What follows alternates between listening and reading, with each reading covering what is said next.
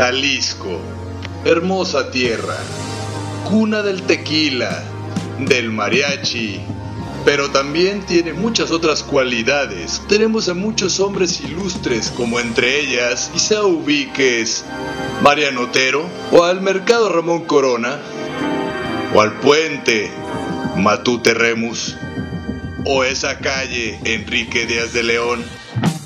Bueno, todas esas calles tienen el nombre por una persona. Todos ellos en la rotonda de los hombres y mujeres ilustres. Aquí en Rotonda Digital te mostraremos a los próximos en estar ahí, alrededor de todos esos pilares. Así que sin más ni más, bienvenido a Rotonda Digital.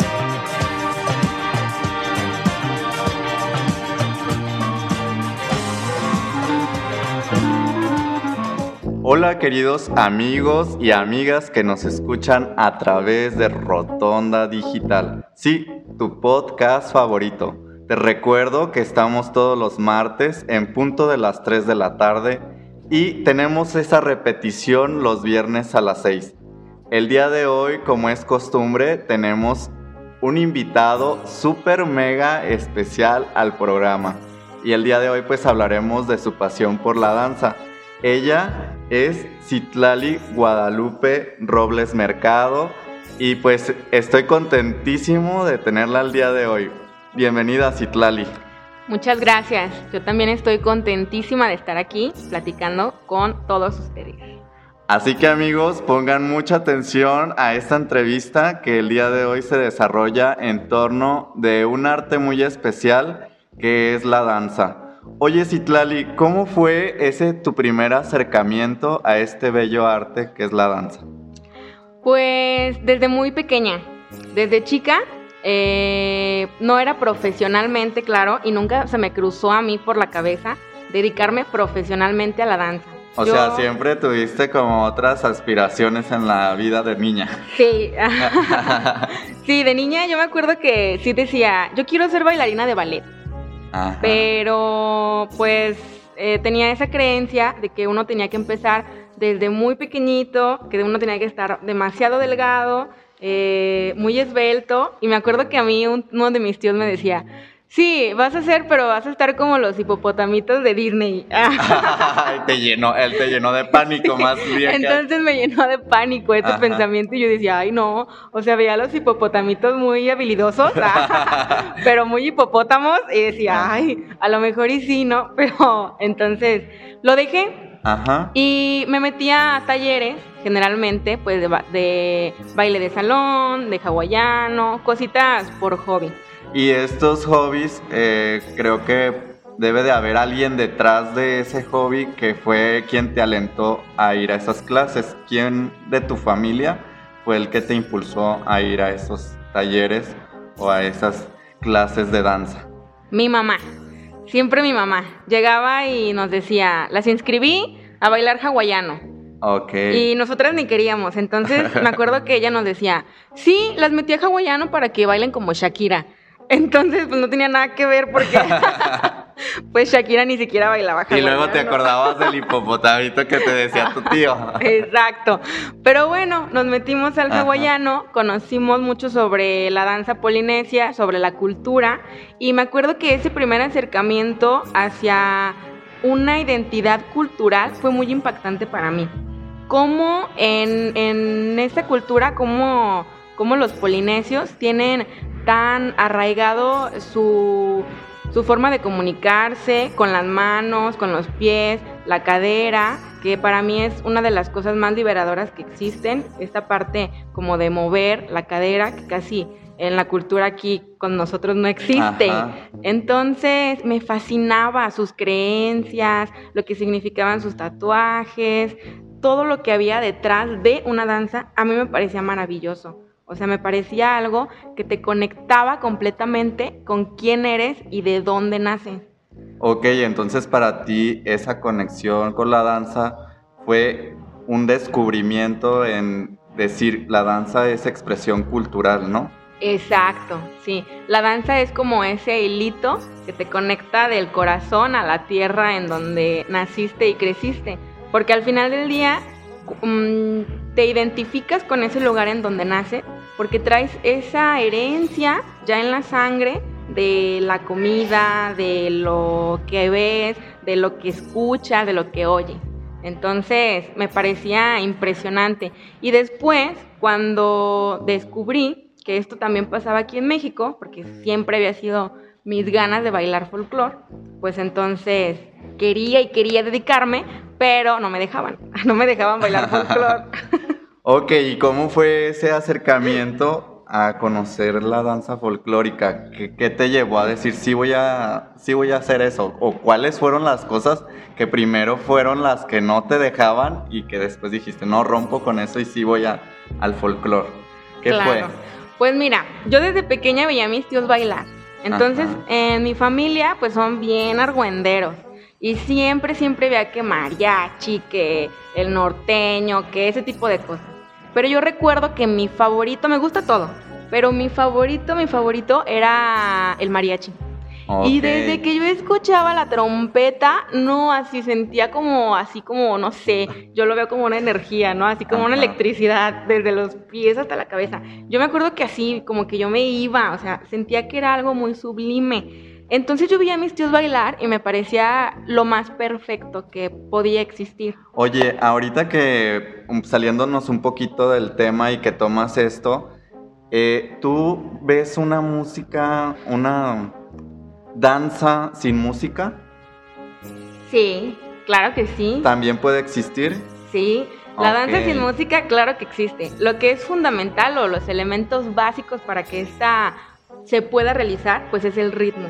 Entonces el ritmo, pues incluso lo llevamos nosotros dentro de nuestro corazón.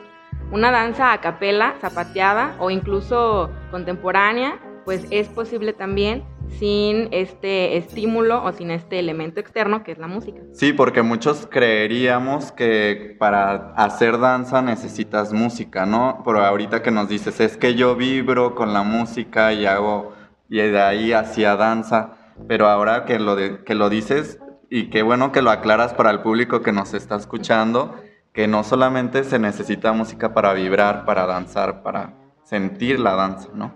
Claro, exacto. Y de ahí, eh, ¿cómo fue que dijiste, ah, sí, el folclore mexicano? Ah, bueno, pues a mí no me dejaban, que porque la rodilla. Porque me iba a lastimar las rodillas, iba a crecer chueca y que iba a estar descompuesta, ¿no? Casi. Ajá. Entonces a mí bien dicen que lo que te prohíben, ahí está, y ahí está, y ahí está. Entonces, pues siempre crecí con esa espinita. Y ándale, cuando tenía 16 años, me hice un noviecito y que el noviecito ahí hizo sus dagas y no, pues yo estaba devastada. en la ruptura y así desolada. Sí, o sea, yo estaba desolada. entonces yo desde ese entonces pensaba, no, tengo que hacer algo, algo que me llene por completo para sentirme mejor. Porque bueno, pues uno es joven y uno está pues adolescente, entonces yo pensaba, quiero hacer algo que, pues que me llene, porque mis papás siempre han sido exigentes, entonces no es como que yo podía salir a la hora que yo quisiera y todo, ¿no? Y que te ayudara también a sanar esa parte. Claro, que me ayudara a sanar esa parte. Entonces, pues ahí sí fui rebelde dentro de mis posibilidades y dije, pues voy a estudiar algo que realmente me agrade. Y en ese entonces era o el piano o la danza folclórica. Pero me decidí por la danza folclórica. Entonces, cuando entré y todo, me di cuenta que sí tenía esa aptitud y tenía esa habilidad. Claro que tenía muchísimo que aprender, pero no se me complicaba así tantísimo. Eh, podía fluir. Entonces, me acuerdo que mi maestra, eh, que se llama Miriam Alviso, en ese entonces, pues yo siempre quedé muy agradecida con ella y muchas de las bases que ahora tengo, pues han sido porque ella me las compartió en ese entonces. Ok. De hecho, por ella fue que yo supe que existía esta carrera, esta licenciatura. Y yo pensaba, ay, pues mm, lo hago, no lo hago, porque siempre dudas, ¿no? Como este contexto social que te dice, no, pues es que te vas a morir de hambre. Ay, no, pues es que si haces eso, pues ¿de qué vas a trabajar? ¿O de qué vas a vivir? Entonces cuando yo llego muy curiosa y les digo a mis papás, oigan, ah, porque para eso tenía ocho meses eh, bailando ahí con, en este taller, porque es un taller, Y cuando yo digo, uy, no, pues quiero estudiar la licenciatura en artes escénicas para la expresión dancística, mis papás es como un shock. Así como, ¿qué es eso? ¿Qué? ¿Cómo vas a estudiar eso? Sí, porque cabe mencionar que yo vengo de una familia de abogados. O sea, mi papá es abogado, mi mamá es abogada, mi hermana es abogada y muchos de la familia son abogados o maestros. Entonces, mi papá quería que una de las dos fuéramos contadoras, no sé por qué, pero él quería que fuéramos contadoras. Entonces, cuando yo llego con mi gracia, pues para ellos primero fue como, no, pues primero estudia otra cosa de verdad y luego te metes a estudiar esto. Yo no sé por qué ah. creen que estudiar arte no es de verdad, ¿verdad? Valga la redundancia. Pero estudiar arte, ¿para ti qué fue? Uy, fue la decisión más acertada que he podido hacer en mi vida. O sea, yo creo que ha sido de lo que más orgullosa me siento. Que haber dicho, pues lo estudio y lo estudio. Y yo les decía, no, entonces mejor primero estudio arte y luego estudio lo otro que ustedes quieren y pues ya vemos qué pasa. A ver, Citlali, en una palabra, ¿cómo me dirías que te sientes al bailar? Éxtasis. Éxtasis. Pues así con esa palabra éxtasis nos vamos a tener que ir a una pequeña pausa comercial y regresamos con más de esta bella entrevista descubriendo un poco más de la danza con Citlali Robles. Regresamos.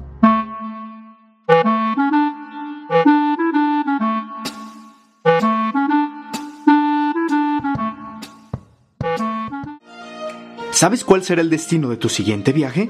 ¿Necesitas alguna recomendación de transporte u hospedaje? Prepara tus maletas y sígueme. De aquí para allá y de allá para acá, a todos nos encanta andar de pata de perro. Soy Robert García y te invito a escucharme todos los jueves a las 2 de la tarde y la repetición los lunes a la misma hora, en el programa de pata de perro, para que conozcas recomendaciones de viaje de destinos locales, nacionales e internacionales, aquí en cabinadigital.com. Lo que te interesa escuchar.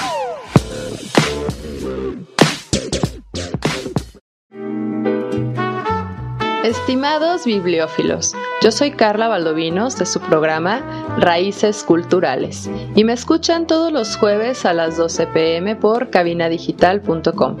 Platicaremos de nuestra pasión por los libros y qué nos han dejado como reflexión, incluso aquellos de ficción. Así que te invito a que nos acompañes en este mundo literario todos los jueves a las 12 pm en Raíces Culturales. Yo soy Carla Valdovinos y me escuchas por cabinadigital.com lo que te interesa escuchar.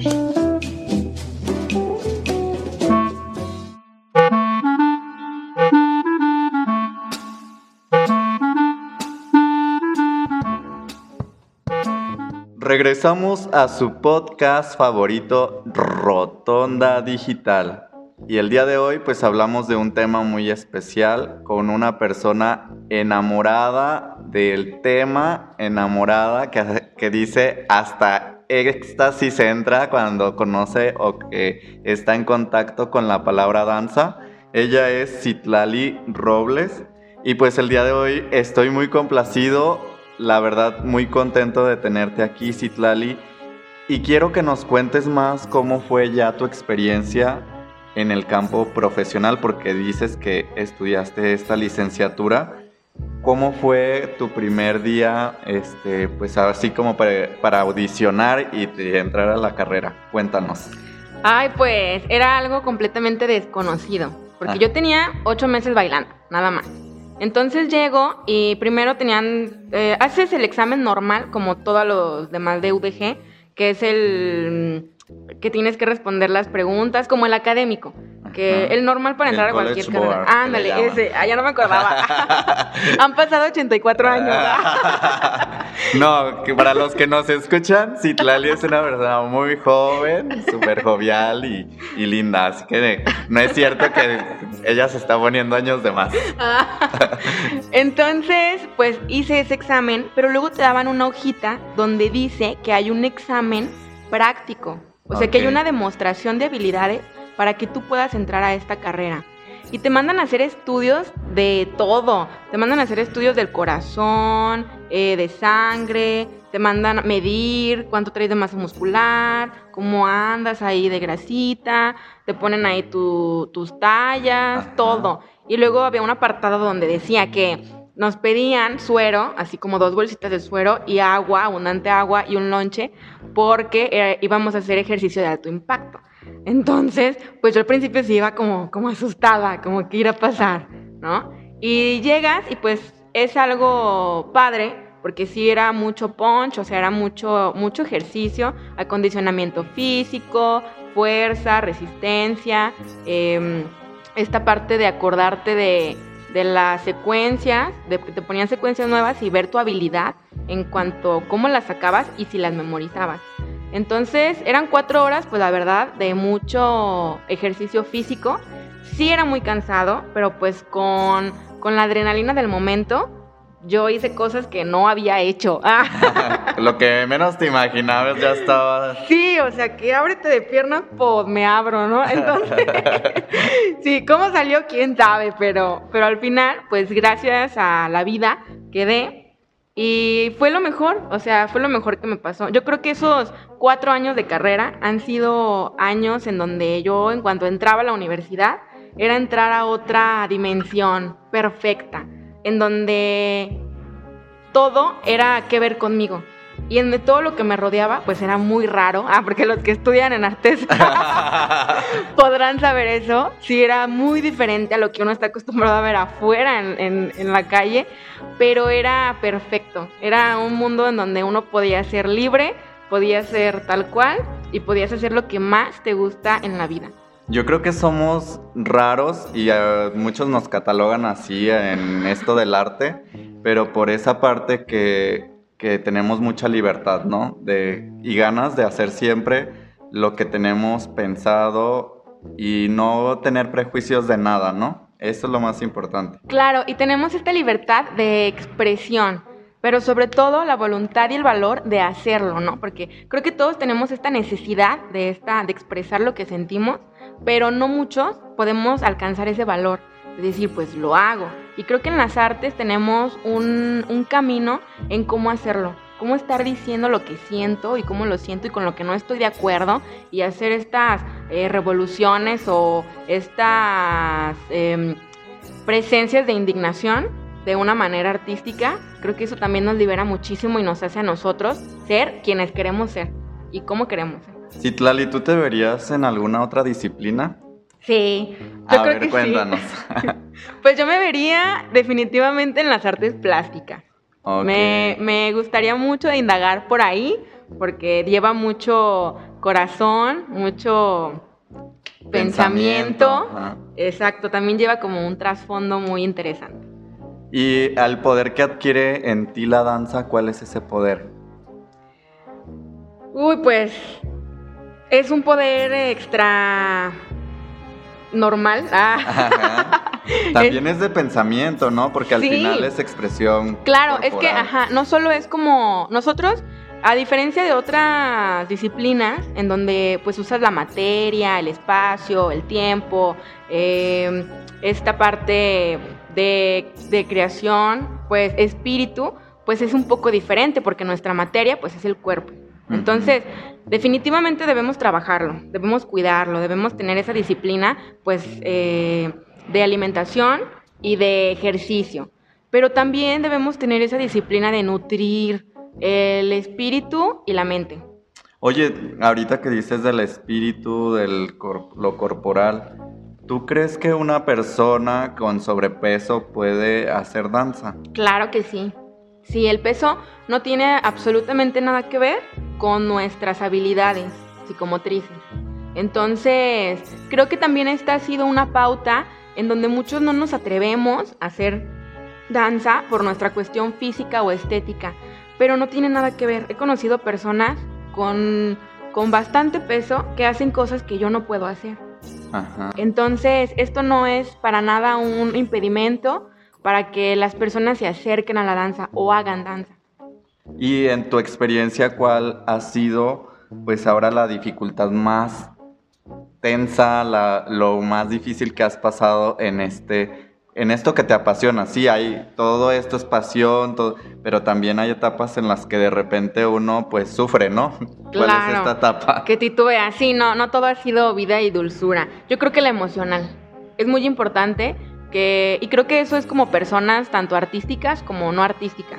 Creo que esta parte emocional es fundamental en cada individuo para poder afrontar las cosas que se presenten. La danza se da mucho también para esta parte de competencia, pero a veces competencia insana. Entonces, cuando esto se va alimentando y se va alimentando y se va alimentando, pues ya llega un momento en el que a veces uno, yo me levantaba y decía, ay, es que no tengo ganas de ir a la escuela hoy porque pues había un ambiente demasiado tenso o demasiado fuerte. Creo que lo emocional es muy importante y esta invitación a que realmente seamos seres etéreos, o sea, seres coherentes. Siempre me gusta pensar en que la danza va muy relacionada a la coherencia. Eres porque vives para esto y porque eres bueno para esto. Entonces, al ser bueno, podemos compartir esa experiencia con los demás y no competir para que el otro jamás llegue a donde yo estoy. Es algo pues muy diferente, ¿no? Competir y pues en realidad nada más mostrar lo que eres, ¿no? La danza folclórica te ha llevado a mostrar lo que es pues México en el mundo y quiero que nos cuentes cómo ha sido también esa experiencia de que no es competir, sino es mostrar tu, tu cultura, tu sentimiento como ser mexicano que te da esta rama o esta parte de la danza folclórica. Ay, ha sido magnífico. Yo creo que es un plus. Es un plus maravilloso. Siempre me ha gustado viajar, pero yo ni siquiera tenía ni pasaporte ni visa. Entonces siempre lo tenía en el pensamiento. Ya cuando sea grande y, trabaje, pues me voy a ir de viaje. Pero la danza me dio esta oportunidad de conocer otros lugares y de pisar tierras que jamás me imaginé que iba a pisar antes de los 25. Entonces ha sido muy bonito. Eh, bailaba con Sonidos y Movimientos de México. Entonces con ellos tuve la oportunidad de viajar a, Mexican Fiesta, que se lleva en Milwaukee, en el Henry Mayer Park, eh, a Chicago, bailamos también para Chicago en una asociación civil, muy bonita experiencia porque ahí nos quedábamos con familias y entonces estas familias nos cobijaban y nos enseñaban cosas del lugar. Mm, ya, un acercamiento más personal con ellos. Muy bien, y nos acercaban también con estas personas que no podían cruzar a México de nuevo. Entonces baila para alguien cuyo corazón está en lo que tú estás representando en ese momento, es magnífico, es muy bello, porque después las personas se te acercan y te sientes el más famoso de los famosos. Por esta conectividad, este compartir, pues eso que te conecta al final con ellos, ¿no? Qué padre. Exacto, sí, o sea, ellos ver un pedacito de lo que desean y anhelan volver a sentir, pues para uno es también como bien impactante y es muy bonito. Gente que te dice gracias, gracias porque, porque pude estar un momento en México. Ok, y de estas experiencias, ¿cuál fue la que más te robó el corazón? Ay, pues a mí me fascinó una gira que tuvimos a Francia, en donde llega, en donde llegábamos, a veces la gente, bueno, yo me sentía muy lejos de mi casa. ni, cómo ni cómo regresarme, ¿ah? Eh, ni cómo regresarme.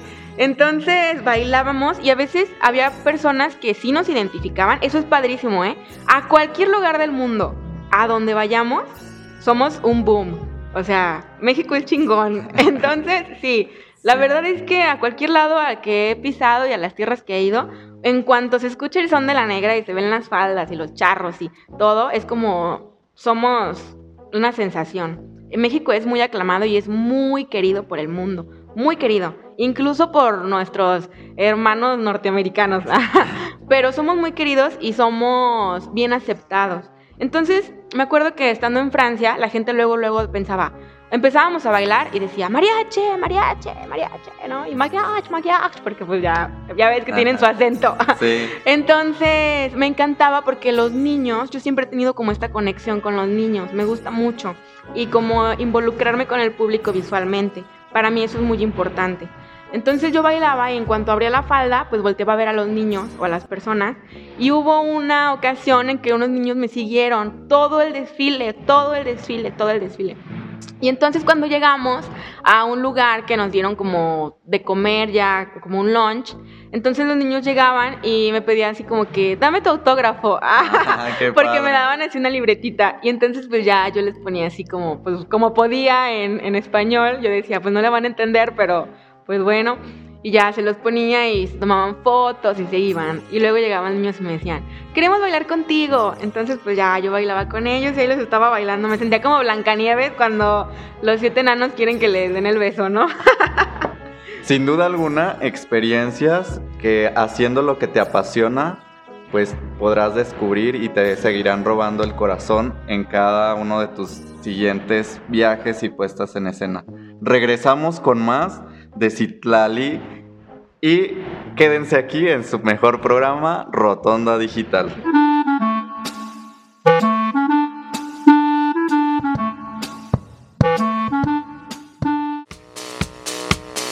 Estás escuchando cabinadigital.com.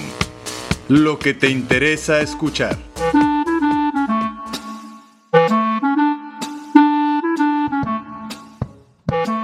Estamos de regreso en su programa Rotonda Digital y el día de hoy también estamos transmitiendo desde la Escuela de, de Limba del Instituto de Bellas Artes.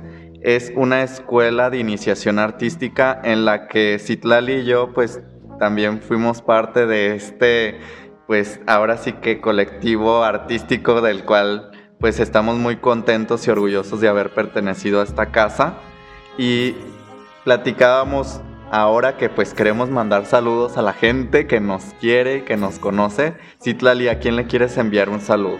Pues yo quiero enviarle un saludo a todos mis hermosos alumnos del Instituto de la Quepaque, a los que quiero muchísimo y espero que también ellos encuentren su luz en la vida para ser felices.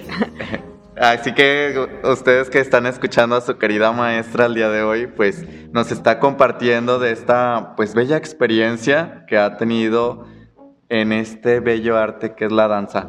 Para los que no tenemos un conocimiento tan profundo sobre la danza, cuéntanos para ti cuál es la definición correcta de la danza. ¿Qué es para mí la danza? Ajá. Para, sí, porque puede haber una definición de que es el arte de moverte con ritmo y no sé qué, ¿no? Pero eso todo lo pueden encontrar en Wikipedia. Sí, así es. Así que hoy vamos a anótenlo ahí los que nos están escuchando, pues la definición para para Citlali. ¿Cuál es tu definición sobre danza? Pues para mí danza es eh, evidentemente este medio de comunicación, de poder expresar ciertas cosas, pero siempre ha ido más allá. Comentaba hace rato que es como esta parte de coherencia entre lo que se dice, lo que se hace y lo que se siente. Uno debe tener bien presente qué es lo que quieres lograr, pero también bien presente cómo lo vas a lograr y cómo lo vas a compartir. Insisto en que esta parte es muy importante. ¿Cómo lo vamos a compartir de una manera en la que realmente tu espíritu sea lo que tú necesitas que sea para que sea arte? Ok, y veíamos que en el bloque anterior nos platicabas de tu experiencia en el extranjero. ¿Tú cómo crees que es este contraste entre la danza de México y pues la danza de otros países? ¿Qué dice México? Este, ¿Qué tiene para aportar a otros países que los otros países no tengan? Pues mucho, ah, muchísimo. Para empezar, nosotros somos como fiesteros, eh, o sea, de corazón. Y como decías, al final la música, la música y la danza se mezclan para darnos un mensaje cultural, ¿no? De vivencias, de costumbres, de tradición. Entonces, sí, como dices, México tiene esto que es fiesta, que es alegre, ¿no? Y el baile pues lo refleja, ¿no? Sí, claro. La danza mexicana, pues sí tiene, eh, ambos necesitan de ambos. Porque nosotros incluso, nuestro zapateado, pues ya hace una percusión y es un instrumento también. pero claro que nos, nos compenetramos mucho con esta música que es el mariachi o que son los sones de banda o que son los sones con arpa o que son las chilenas, el tipo de musicalidad que, que se esté realizando en ese momento, pues se integran y entonces creo que es cuando nace algo realmente completo. Ya es musical, ya es visual, ya es este algo más grande. Entonces el espectador pues tiene una sensación muchísimo más completa también. Ok, y en estas estampas que pues de repente pues representas, ¿hay esa flexibilidad de crear nuevos pasos en esas estampas o ya te restringen mucho? Pues sí, sí se restringe. En las regiones, cuando se interpretan las diferentes regiones, pues ya en la danza académica, porque también este, este siempre ha sido como un debate, ¿no? Eh, lo tradicional y lo contemporáneo y lo que se hacía hace mucho tiempo y lo que se hace ahora. Porque ahora vemos, o sea, cambiando un poco de disciplina y haciendo mención de la música, pues hay gente que hace covers, ¿no? De, de cualquier otra canción y es muy aceptada y a veces hasta el cover pega más que la canción original. Pero es mi duda esta porque digo, o sea, si hay esa flexibilidad en realidad para poder proponer nuevas cosas a una estampa o no, ya está todo previsto. Sí se puede, sí se puede, pero siempre está como esta parte de, del ser criticado por eh, los, los, que los investigadores, por los que estudian, etc. Yo pienso que claro que es posible si hay una justificación, pero también creo que a veces se es muy cerrado en pensamiento de decir, ah, no, Jalisco va así, porque así lo bailaba mi abuelito, ¿no? Te digo que es muy complejo, porque incluso nuestro, nuestro baile tradicional aquí en Jalisco pues es de los más contemporáneos. O sea, nosotros estamos hablando de que esto nace después de la revolución, tal cual como lo conocemos, con mariachi, la falda de listón, etcétera. Entonces, si nos ponemos a pensar, realmente es más nuevo, realmente es más académico. O sea, ya está academizado. A eso más bien es como lo, de los repertorios, lo de las regiones, eh, como ya ha sido academizado y cada uno tiene su estilo, sus pasos, su forma de vestimenta, pues se trata de mantener de esa forma. Pero también está la otra parte de la tradición, como realmente es. Tú vas a algún pueblo y entonces estás viendo una guapangueada o estás viendo un fandango y pues ellos meten chile, mole y pozole. Y de repente dices, ¿qué pasó con lo que me enseñaron, no? claro, entonces también ya hablamos de que la danza folclórica, pues al momento de estilizarse y pasar a un escenario, pues ya no 100% es tradicional, pero es donde te digo que existe como este debate, ¿no? Que unos pensamos de una forma y otros pensamos de otra, entonces ahí ya es donde hay una disyuntiva. Ajá.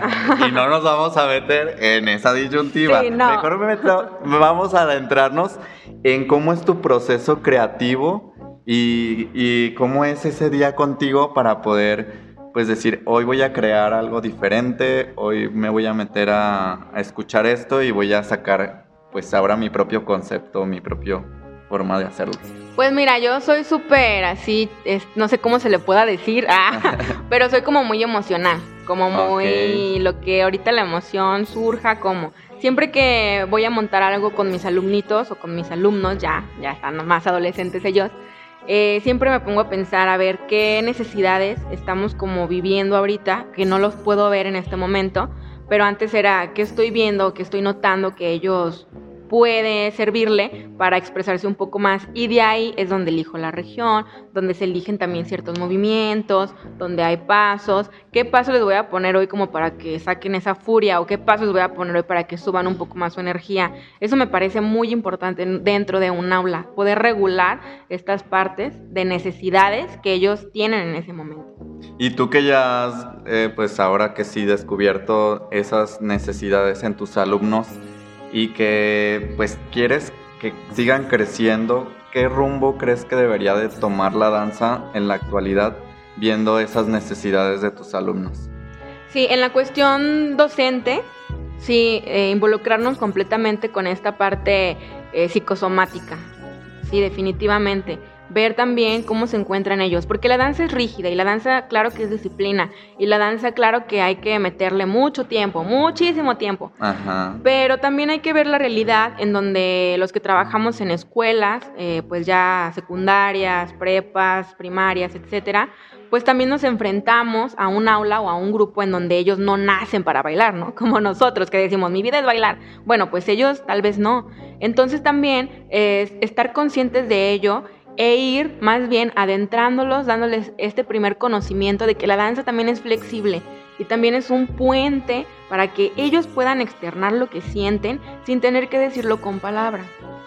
Y rompiendo también los clichés, ¿no? Yo creo, antes de iniciar el programa, platicábamos de esos clichés que a los que estamos envueltos la sociedad y que pues sí está, está cabrón, o sea, aunque, aunque lo vayan a censurar en el programa, está cabrón, ¿no? O sea, de que mm, hay muchas cosas que nos siguen atando, que nos siguen pues restringiendo esa libertad que tú comentas ahorita, como, como esto de que los niños no deberían de bailar de tal o cual forma porque eso es muy femenino. ¿Tú qué opinas de esta parte? Que es muy absurdo.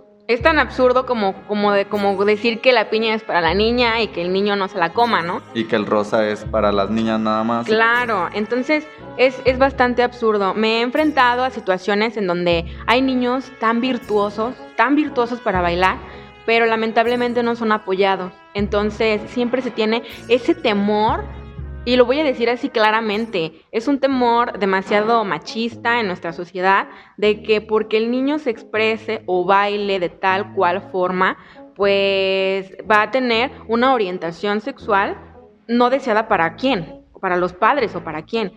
Entonces, esta parte a mí me parece absurda. Eh, los hombres bailan y los hombres también mueven las caderas y los hombres también mueven los pies y también tienen esa necesidad de expresión tanto como nosotras. Entonces es para todos y es muy liberador hacerlo y es muy recomendable porque incluso una clase de ballet te genera eh, más movimiento en los músculos que una clase de fútbol. Entonces es importante que también se tome como lo que es, como una disciplina conciencia de que al final, como dices, esta disciplina te va a llevar a tener un ejercicio físico aún hasta más completo que otras disciplinas como el fútbol, ¿no? Exacto. Y sobre todo que, que nada sea impuesto. Que si el niño tiene ese deseo, pues no sea eh, reprimido. Reprimido, exacto. Porque si no pasa, pasa al final del día. O sea, mi historia es que no me dejaban y un día yo me compré mis zapatos y me agarré mi mochila y dije, bye, yo me voy a bailar. Entonces. Pues yo aquí quiero hacer como también una pequeña eh, énfasis en decirte, Citlali, ¿y a ti qué parte del cuerpo pues te gusta mover más? Ay, pues yo tengo dos. Ajá. Tengo dos. A mí me encanta mover el torso. Me fascina mover mi torso. Para mí el torso es como ese rayo de luz ah, que va de aquí hasta el infinito. Y me encanta mover la cadera. movimientos así como libres de cadera, ya como más experimental y todo ese cotorreo, se me hace muy liberador. Para mí es de las cosas más ricas que existen. Y en el siguiente bloque, pues hablaremos un poquito de, este tema, con algunas cosas que nos trae Citlali sobre este tema de la danza terapéutica. Regresamos con más.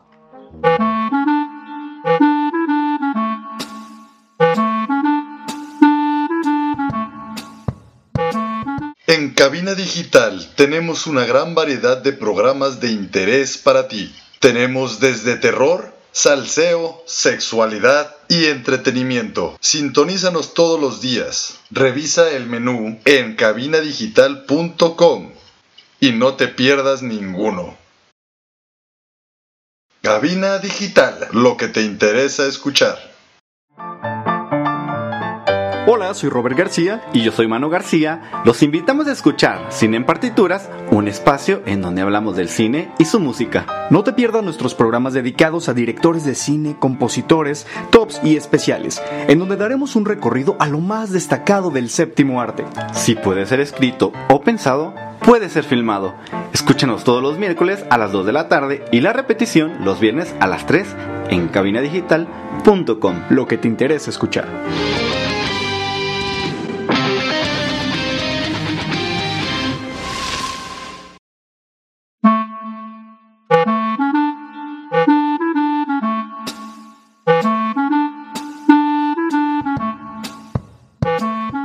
Estamos de regreso en su programa Rotonda Digital. Les recuerdo ir a la página en Facebook Rotonda Digital y darle me gusta para que sigan a uno y a todos y cada uno de los artistas que pues se acercan a este programa a compartir su pasión por estas bellas artes.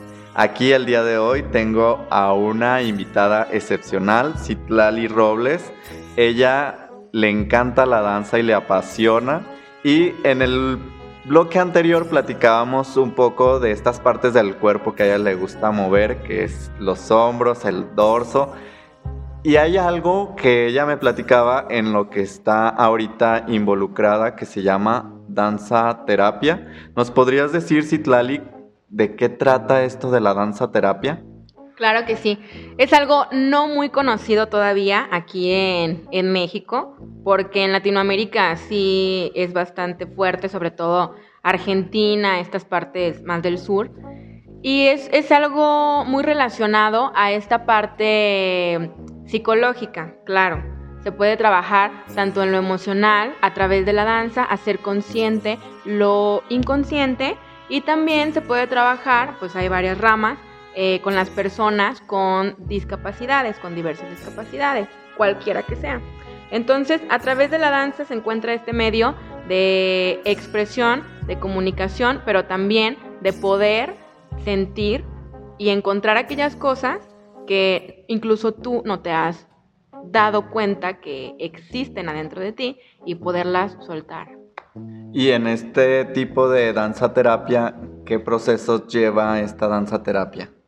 Bueno, pues primero estudiar todo acerca sobre, pues sobre la psique, sobre el pensamiento, claro que también se mete en cuestiones psicológicas, eh, como la historia, cómo funciona, el cerebro humano, las diversas emociones, etc.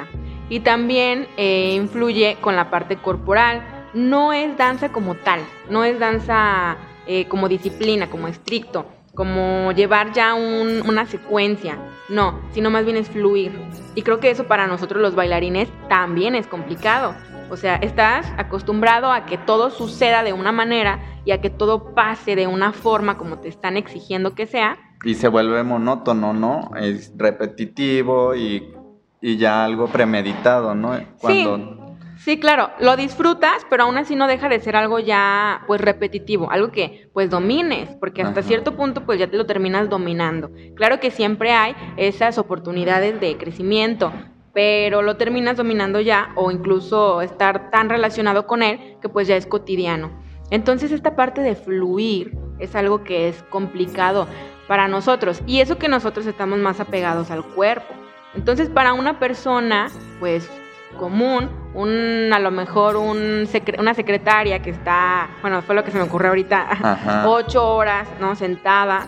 Entonces que tú le digas, fluye con el cuerpo y mueve la cadera y empieza a hacer movimientos, es complicado. Entonces lleva todo un proceso para, y varios, varias teorías, según de danza terapia, de varios autores, en donde tú debes llevar ese proceso para que esta persona pueda fluir. Y más ahorita con estos tiempos de pandemia en que la gente, la verdad, se ha vuelto pues más sedentaria, que hace home office, que no se mueve, que no anda de aquí para allá como antes, ¿no? Así es. Yo pienso que ahora más que nunca es muy importante gritar con el cuerpo. O sea, ya aquí a lo mejor no nos atrevemos a gritarlo con, con, la voz, pero sí gritarlo con el cuerpo y entonces decir estoy harto de lo que está pasando y de lo que estoy viviendo. Y a veces lo externamos de otras formas, pues claro que nos enojamos, claro que nos entristecemos, claro que lloramos, pero no esperarnos a que esto suceda y también sacar esta energía y estas emociones con nuestro cuerpo. Sí, Tlali, y ya cambiando un poquito de tema, si nos pudieras contar con qué bailarín profesional sería tu sueño, mm, pues bailarte un vals o, un zapateadito. Una cumbia. Ándale, un cumbión. si nos pudieras contar con quién sería, porque ya nos contas, bueno, ya me contó a mí que tuvo el honor de bailar con Cristian Nodal. Entonces, es un honor grande, ¿no? Bailar con alguien famoso. ¿Quién sería esa persona? Ay, Dios mío, pues yo creo que sería con Isaac Hermosura, papacito Hernández. Ah. sí, con Isaac Hernández. Él es balletero, pero no importa, yo creo que sí le entra a las cumbias. Pues hay que seguir soñando y pronto se te dará como esta experiencia. Cuéntanos cómo fue esa experiencia con Cristian Nodal. Ay, muy, muy, muy gratificante. De hecho, fue así como muy curioso, porque yo trabajaba en, en, en un grupo, entonces se llama El Color de México. Saludos, Sara. Ah. Entonces, pues bailaba con ellos y un día nuestra jefa, que es Sara, nos habla y nos dice, oigan, pues va a haber un, un trabajo en Nevada y vamos a irnos, que bailamos con un Cristian Nodal. Y en ese entonces, pues yo como que fue en el 2018. Entonces, en ese entonces como que apenas, como que apenas estaba la canción esta, este, De los, no, pues no sé. de las primeras, yo ni me acuerdo cuál es, pero de las primeritas. Entonces, pues yo me acuerdo que le hablé a mi hermana y le dije, oye, que me inviten a bailar con tal. Y me dijo, sí, es el de tal canción. Y yo, ay, pues, vámonos. Entonces me acuerdo que éramos cuatro compañeras. Y cuando estábamos en el avión, todavía como que pensamos, ay, no inventen. Y si se trata de trata. ya O fue sea, cuando. Sí, o sea, ya era como cuando estábamos así como apurados, ¿no? ¿Qué está pasando? Pero ya llevábamos en la maleta que los tacones, que el vestuario, que la falda, que todo. Entonces, pues ya llegamos y sí, o sea, nos recogió un, un- un señor con una pancartita que decía el nombre de, de mi jefa. Y me acuerdo que nos subieron a un camionetón así, pues polarizado y negro. Y yo decía, ay, Ay, Ya, adiós, adiós. mundo. Diosito, soy yo de nuevo. Ah. Entonces, bueno, al final sí, sí era con él, llegamos con él, pues ya eh, tuvimos la fortuna de, de platicar así, pues, de persona a persona, o sea, de, de cotorrear con él, de convivir con él y de bailar en, en escenarios grandiosos. Yo creo que ha sido la vez que he bailado enfrente de más personas, entonces ha sido padrísimo. Pues uno de ellos fue el Staples Center eh, y otros en Viejas Arena. Eran como, como estadios donde juega Básquetbol. los de básquetbol. Ajá. Ajá. Y bueno, ahí era donde ellos hacían este evento que se llama Jaripeo sin Fronteras, que en ese entonces pues es con Pepe, era con Pepe Aguilar. Bueno, de hecho lo hace Pepe Aguilar y en ese entonces y estaba de invitado Cristian Nodal. No, wow, wow, qué padre. ¿Y tú qué le dirías a esas personas que la verdad ahorita nos están escuchando, que traen pues la inquietud de meterse o involucrarse con la danza, pero les dan miedo pues estos clichés, estos tabús de los que hablábamos? que se atrevan, que se arriesguen. Es lo más bonito que les puede pasar. Porque mis- mi, más, mi más grande sueño en la vida era irme a Cancún, Ajá. ¿no? A bailar allá. Y la verdad es que creo que la vida me ha recompensado de otras maneras eh, increíbles y maravillosas. Y no necesariamente uno tiene que salir o bailar con personas famosas para sentirse autorrealizado. Y creo que la danza es una forma de sentirse completamente bien y feliz y pleno de uno mismo. Y me comentabas de este, bueno, vamos a sacar a balcón a un tío sin nombres, pero vamos a, decirte de esta experiencia, ¿no? De gente que tiene todo y que ha viajado hasta menos que tú, ¿no? Exacto, sí, sí pasa, o sea, sí pasa que hay personas que, como le digo siempre a mis alumnos, a lo mejor hasta el más rico del más rico no se levanta todos los días pensando, sí, hoy voy a bailar. Entonces, no se levanta pensando en lo feliz que es. Y eso es algo, de verdad eso es, eso es, este, ser rico, o sea, eso es ser millonario, eso es, ser- eso es ganarse la lotería. Sentirte realizado y que estás haciendo lo que te apasiona, lo que te gusta, ¿no? Claro. Y a nuestros amigos que nos están escuchando a través de Rotonda Digital, pues querríamos tener también ese acercamiento contigo. Cuéntanos cómo te podemos encontrar eh, para pues que mm, las mamás que tienen intención de llevar a sus hijos con una buena maestra pues se acerquen a ti. Claro que sí. Bueno, pues por el momento, debido a la pandemia, pues los talleres se vieron completamente afectados. Entonces, en este momento, lamentablemente no hay talleres, pero claro que estamos dispuestos a, a llevar a sus hijos este bonito arte. Y me pueden contactar a través de mi cuenta de Facebook, que es Tali Robles Mercado. ¿Nos podrías volver a repetir eh, cómo eh, escribirlo ahí en el Face para que no se nos pierda? Porque luego de repente se pierde. Claro que sí, es Tali T-A-L-Y, Robles Mercado. Ok, así que ya saben cómo buscar a Tali Robles Mercado y contáctense con ella, pregúntenle cuándo pues hay probabilidad de retomar los cursos. También si alguien tiene interés en esto de la danza terapia, pues que la tome porque pues será liberador, ¿no tal? Claro que sí, así es. Ok, amigos, pues se llegó el fin de este programa en el que pues siempre me quedo con un muy buen sabor de boca de tener invitados así de especiales y de apasionados por lo que hacen. Gracias Citlali por estar aquí conmigo y a todos y a cada uno de los que el día de hoy nos escuchan, recuerden que el arte en todas sus expresiones nos da libertad. Nos vemos en la próxima emisión.